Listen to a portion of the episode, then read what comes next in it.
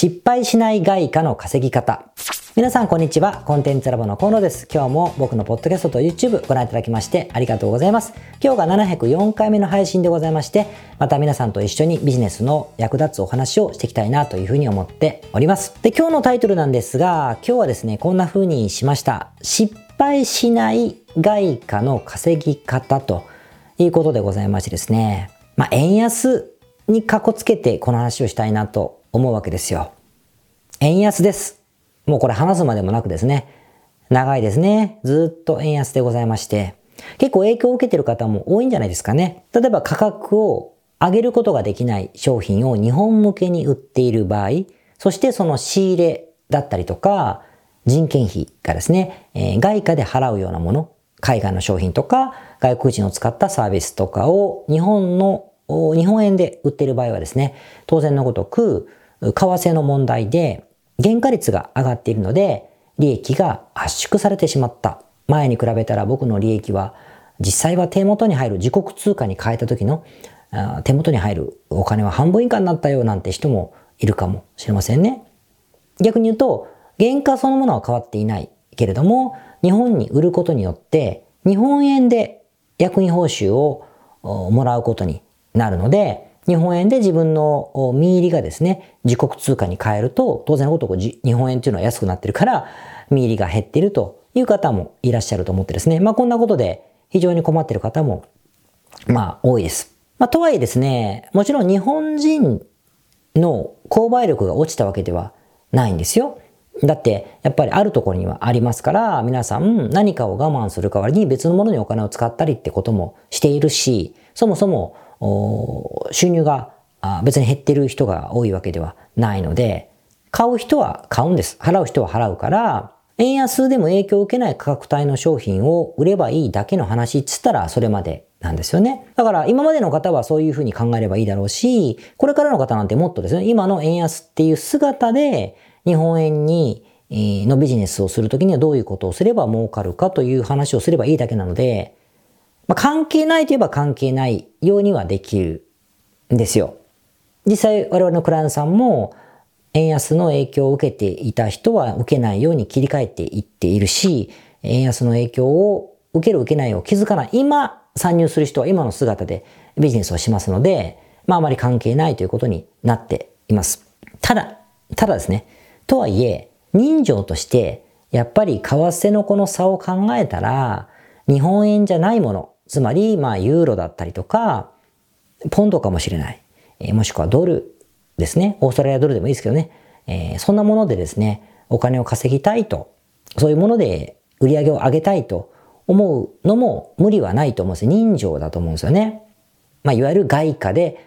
お金を稼ぎたいと思うと思うんですよ。で、実際そういう話題って増えましたよね。そういうことを記事に書く方もたくさん増えたし、えー、こういうのが多いと思うんですよ。ということで今日は外貨を稼ぐということについてのお話をしたいなと思っております。まずですね、ネガティブなことを先に申し上げますと、円安だからといって、外貨を稼げって言いますけれども、それで失敗してる人の方が多いです。多いです。この調べですけどね。理由は単純でございまして、まあ、海外の方が日本人から日本円以外でですね、物を買うときにですよ、買うときに、その商品だったりそのサービスが欲しいから買うのであって、円安だから買うってことはないじゃないですか。わかりますかね？為替差で円安によって利益の率だったり、額だったりの影響を受けたりするだけであって、欲しいものになるわけじゃないじゃないですか、その商品が。あくまでも、お客さんは欲しいものしか買わないという事実がまずあるんですよね。だから円安だからサービスが売れやすくなるわけじゃないんですよ。円安だったら買うとかいうものはないんです。ないんですね。ない。欲しいものが円安だからラッキーと思うかもしれないけれども、円安だから物が売れやすくなることはありえないんです。ってことは、その外国の方々が欲しいものを売らなければいけないんですよ。もう一回言いますよ。その対象客、外国の方々が欲しいものを売らないといけない。その時にたまたま決済する金額、払ってもらう金額が外貨なだけであって、欲しいものを売らないといけない。3回言いましたね。これは非常に重要なんです。なので、外貨で売れば稼ぎやすいわけでは決してないじゃないですか。難易度は全然変わってないんです。何年も前から変わってない。外貨でお金を稼ぐことの難易度。外国人の方に物を買ってもらう時の難易度は全く変わってないんですよ。円安だからみたいな前提条件はちょっとないですね。ちょっとないんです。その前提の前にはないわけですよ。しつこいですね。欲しいものが円安で安いからもっと欲しくなる、もっと売れるってことはあるんですよ。だけど、欲しくなかったものが円安だから欲しくなることは絶対ありえないって意味です。で、一方で、悲しいですけれども、日本人の方が物を売るときには、やはり日本人の人にですね、物を売った方が楽だって事実があります。なぜかというと、日本のマーケットっていうのは言葉の壁で守られている。通貨の壁で守られているので、他の、まあ、広いマーケットに比べたらですよ。マーケットに比べたらユーロとかドルとかの商売に比べたらちょろいんですよ。比べたらですよ。比べたらちょろいところがあるんです。こういう前提があるんですけど、なぜか日本のこれだったら売れるんじゃないかみたいな発想で、まあ安易な発想で、外貨を稼ぐっていう分野に参入する人がめっちゃ多いんですよ。で、失敗するってやつ。よくあるのは日本のこれこれは、私の友達に言ったら欲しいと言ってたとか、人気絶対出ると思うんだよねとか、こっちにないんですよつって日本のなんかよくわかんないもの、よくわかんなくないんだけど、僕らはよく知ってるものですね、を売ろうとして、屍になるというか、失敗するというケースがすごく多いんですよ。なぜかというと、欲しいものしか売れないのに、円安だし、日本のものだったら売れるかもしれないという順番になっちゃうからですね。これがまずネガティブなポイントなので、外貨を稼ぎたいと思った時には、このネガティブなところをまずしっかりと理解しておいた方がいいというふうに思うんですよ。これまずすごい大事だと思います。だからまあこのネガティブなところで砕ける、折れる人はですね、そもそも向いてないので、日本の方に日本円で物を売った方がいいですよ。あの、楽です。難易度が低いと思います。とはいえ、ここまで言っても、いや、分かってると、分かってるっていう人もいるじゃないですか。で、日本円以外で物を売りたいと思った時に、売るための、今度はポジティブなことを申し上げます。どうやったら売れるかって話ですね。で、ここで大事になるのは、ここも商売の鉄則だと思うんですけど、間違いなくその国の人に売れると分かりきっているものをやることがすごく重要です。これも全部そうじゃないですか。全部そう。売れるかどうか分からないものとか、良さを伝えるものっていうのは、やっぱ弱者の方にはハードルが高いんですよね。金と時間かかるんで。やりたかったら大いにやればいいけれども、そういうことやりたいっていう方に限って金にならねえってやめちゃうじゃないですか。そういうもんを、ちょっと置いといて、キャッシュにすぐしたいんでしょうから、そういう人は間違いなく売れているものを売ることがすごく重要にになります。だからもう究極までいけば、あの、ドイツとかイギリスとか、の、あの、アマゾンとか、アメリカのアマゾンとかでですね、転売しとけよっていう話に、最後はなるんですよね。そこまで言うならってことになるんですけど、でもそそういう話を今日してないので、とにかく一般的なビジネスをしたい、オンラインのビジネスがしたいと思ってんであれば、間違いなく売れるものをやるのがとにかく大事です。で、間違いなく売れてるものって何かというと、すでに売れてるもののことですね。で、これ、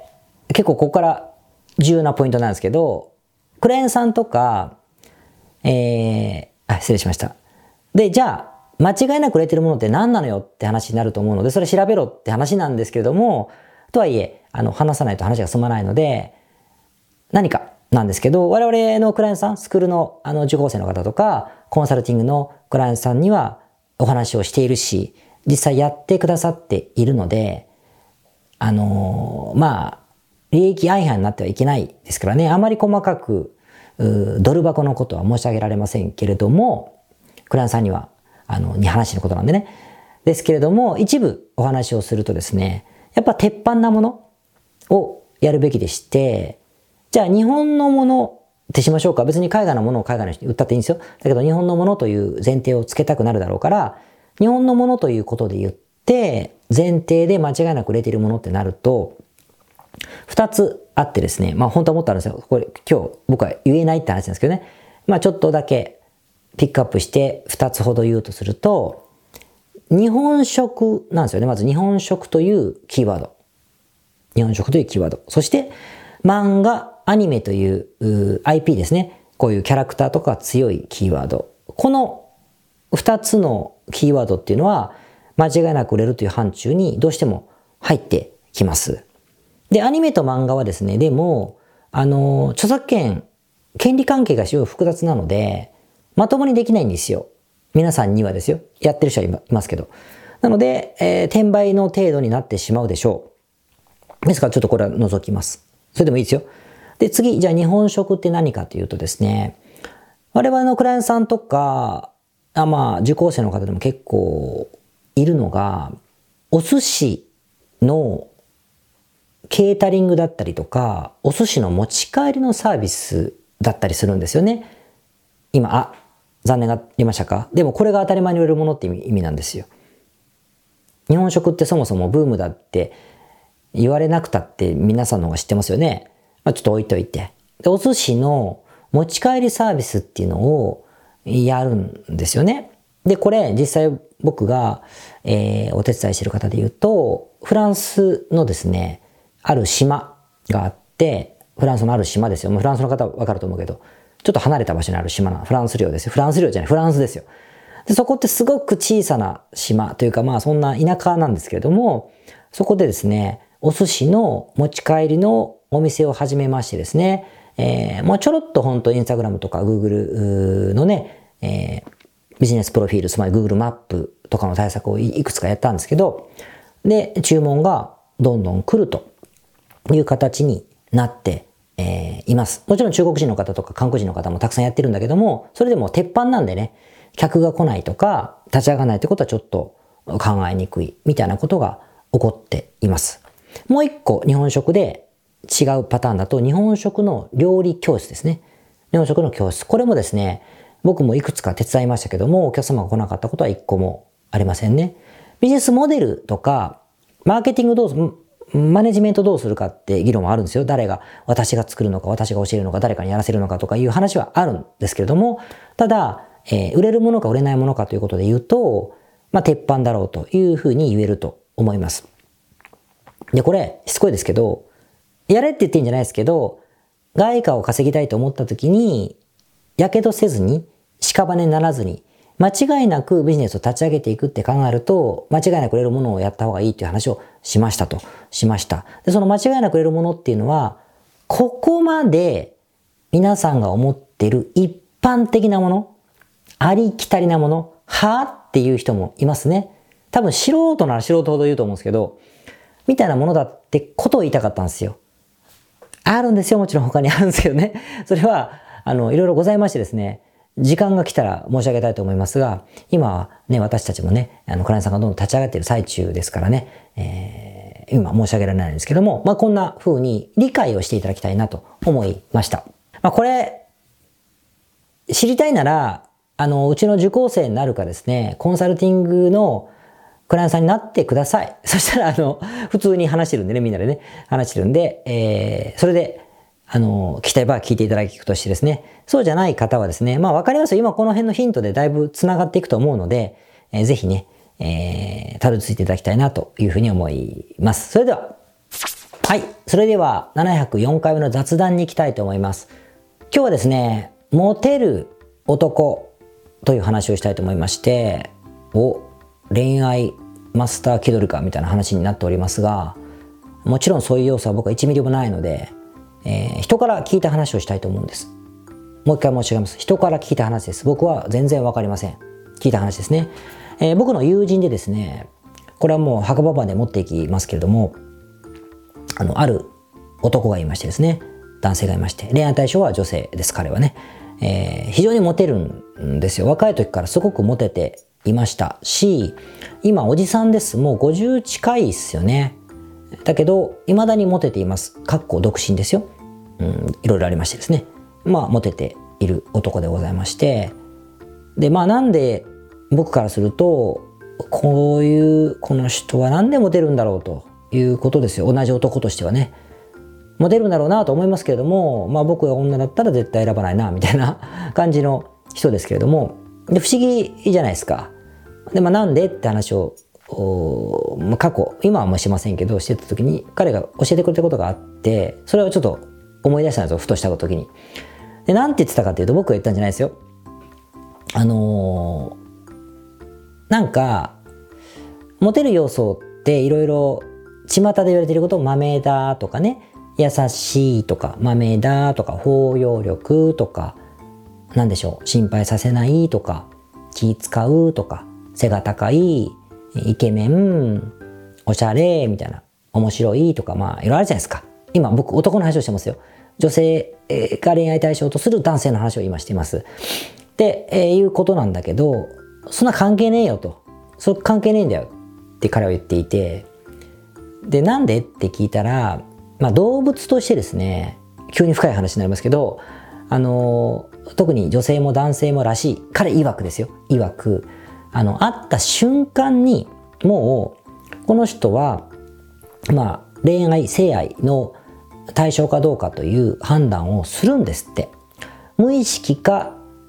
意識かか別としてつまりはまあ残酷にありかなしかですよ。愛あり愛なしみたいな。愛好のなし愛好のなしみたいな風になるらしいです。曰くね曰く。で、えー、ですと。ですからありという範疇に判断されたらもうありなんですって。だからその後は全部後付けなので例えばありであるけれども全然、えー、そういう風に口説かれないとかね、えー、全然そういう雰囲気にならなかったら1年とかするとその人はなしに入るからもう二度とアイリーになることはないとかがあったりするらしいんだけども。でも、まあ、それも不思議なこと言っててありというふうに、えー、なるじゃないですか。なったらその短期的にはありなんだけどそれが時間経つとなしになるんですって。あねえなってなるらしくて。その短期的にありだというふうに言われた瞬間に、ま、いわゆるグイグイとアプローチをするというかうん、まあ、お付き合いしようと言いまくるのかあデートに行くのか、ちょっとわかりませんけれども、みたいな風に、積極性を発揮すると、するとですね、えー、まあ、お付き合いすることができるんだというわけですよ。だからそこにはやさ、それにプラス優しかったり、プラス男前だったり、プラス背が高かったり、みたいなのはまあわかんないけど、そのそのありかなしかの中に、あの、容姿みたいなことが入る人もいるいるんだろうけれども、ちょっとちょ置いときましょうか。っていうことは全部後付けだと。ありであり、ぐいぐい来るというふうになったら、大丈夫なんだっていうわけですよ。で、うーんってことですが、そうなんだってことなんだけれども、でも、その彼は曰く、だからその時に自分は恥ずかしげもなく、自分もありかなしがあるから、ありとなった時には、積極的にとにかくもう素直に明けすけなくていうんですかねアプローチをしているんだという話をしていました。まあ節操なくというかもしれないけどね。ってなるとものすごくお付き合いするという確率が上がるんであるという話を彼はしてましてですねへえみたいな話じゃないですかで、えー、その証拠にですよ。で、それはただのなんか偉そうに言ってるだけで、ほんまかよお前って感じなんですけど、その証拠に、当然ハレーションもあって、ありかなしかなんてことは無意識化であることもあるわけなんだけれども、その、自分はありだけれども、相手がなしと思っている人にも、だってわかんないじゃん、その、ランプがつくわけじゃないから赤と緑が向こうの子につくわけじゃないので、本人からするとわかんないですよね。ありか、向こうがどっちにスイッチ入れてるかわからないのに、アプローチをするので、めちゃくちゃ嫌われるんですって。そういうなしと言ってる人にアプローチをしちゃうと。だってキモいじゃないですか。キモいっていうか、うるせえ、しつこいってなるじゃないですか。しつこいというのは変だけど、あの、異性の方っていうのは、なしと言われる方に言われることほど苦痛なことはないというか、困ることはないということだったので、嬉しいわなんてことはならないらしく、まあ嫌われたりとか、避けられたりとかってことが当然起こるので、自分は、うんと、ものすごくうまくいくか、とにかくすごく好きになっていただけるか、いや、ものすごく嫌われるかっていう、二極化してるんだって、そういうのはあるよって話をしていて、ほーって思いました。で、これってすごいけど彼が言ってることで本当かどうか知りませんよ。なんだけど、妙に納得しましてですね、まあ自分は考えたことない方し、まあ本当かどうか知りませんけど、これでもね、ビジネスで言えるなと思ってて、ビジネスもですね、結構売るもの、商品とかサービスで、売れるかどうかって最初から決まるんですよ。こういう商品を売る、こういうサービスを売るってことでありかなしか決まる、決まるんです。だから、瞬間で決まってるから、このなしだというものに対して、どれだけ優しいとか豆とか、つまりソーシャルメディアでもっとやるとか、口コミを広げるとか、なんか広告、回しまくるとか、綺麗なクリエイティブでウェブサイトを作るとかいういくらやってもですね無理なんですよ。なしだから。嫌がられるだけ。どんどん売り込んでも嫌がられる。けどありという商品をリリースした時には SNS とか適当でも広告も適当でもゴンゴン売れるんですよ。しかも興味を持った方に売り込みをしつこくしつこくしたりとか毎日電話して「どうもこのですその子どうですか?」っつってもですね意外と売れるんですよなぜかというとありだからですねっていうのって結構一緒だなと思ってその部分では納得しましたなんで今日言いたかったのはそんなよくわかんねえことを言いたかったんじゃなくて、まあ、恋愛の話をしたかったんじゃなくてですねまあビジネスでも複数含めてですね前提条件が違うだけでなしなものがあるし前提が合ってれば意外と乱暴だったりしてもうまくいく場合があるというかがあるなという話でございました。じゃあ皆さんも実はそうじゃないですか。売り込まれたものに対して欲しくないから売り込まれたらうざいだけであって欲しいものを売り込まれた時ってうざくはないでしょ今金がないなと思うかもしれないけれどもうざくはなかったりするところがあるのでこれはなかなか通じるものがあるなと思って、まあ、違う分野の猛者ですね。普通にはこう眉を潜まれる感じかもしれないけれども違う分野の猛者がですねビジネスの真理にたどり着いているなと思いましてですね。ちょっとその話でございました。だからなしってスイッチを入れられちゃ赤のスイッチがパッと入ったお客さんに対してはもうサービスを変えた方がいいっていうねあの手このじゃなくてみたいなところがあるのでやっぱ初動での反応っていうのはやっぱその業の業績にすごい影響するなという話でございましてなんか今日本編より長いなこれな ということで、えー、また、えー、来週頑張っていきましょう皆さん、こんにちは。コンテンツラボの河野と申します。この YouTube チャンネルをご覧いただきましてありがとうございます。え普段は在住の起業家の皆さんにインターネットを使ったビジネスのサポートをさせていただいております。これまで、え約3000人の方々のビジネスのサポートを行い、すべてのクライアントさんの売上総額は300億を超えているぐらいだと思います。えこのチャンネルではそんな経験をもとにインターネットビジネスもしくはインターネットを使った起業について、え詳しく役に立つ情報をお送りするように心がけております。海外においての事例もとても豊富に含んでいますので、日本の方にも適用できることがとっても多いと思っております。ぜひチャンネル登録をして配信をご覧になってみてください。なぜ起業のノウハウを学んでも成果を出せないのか。もしかして、これまであなたが学んだことのある起業のノウハウは次のようなものだったのではないでしょうか。このビジネスをやれ。得意なことを探せ。大量の情報から自分で選べ。そうなのです。なぜか、押し付け、抽象的、多すぎてわけがわからない。この3つしか存在しません。本来起業のノウハウとはあなたに最適なものを簡単に選択できて手順も具体的であるべきです。今回はそんなスクールをご紹介します。今すぐ詳細をご覧ください。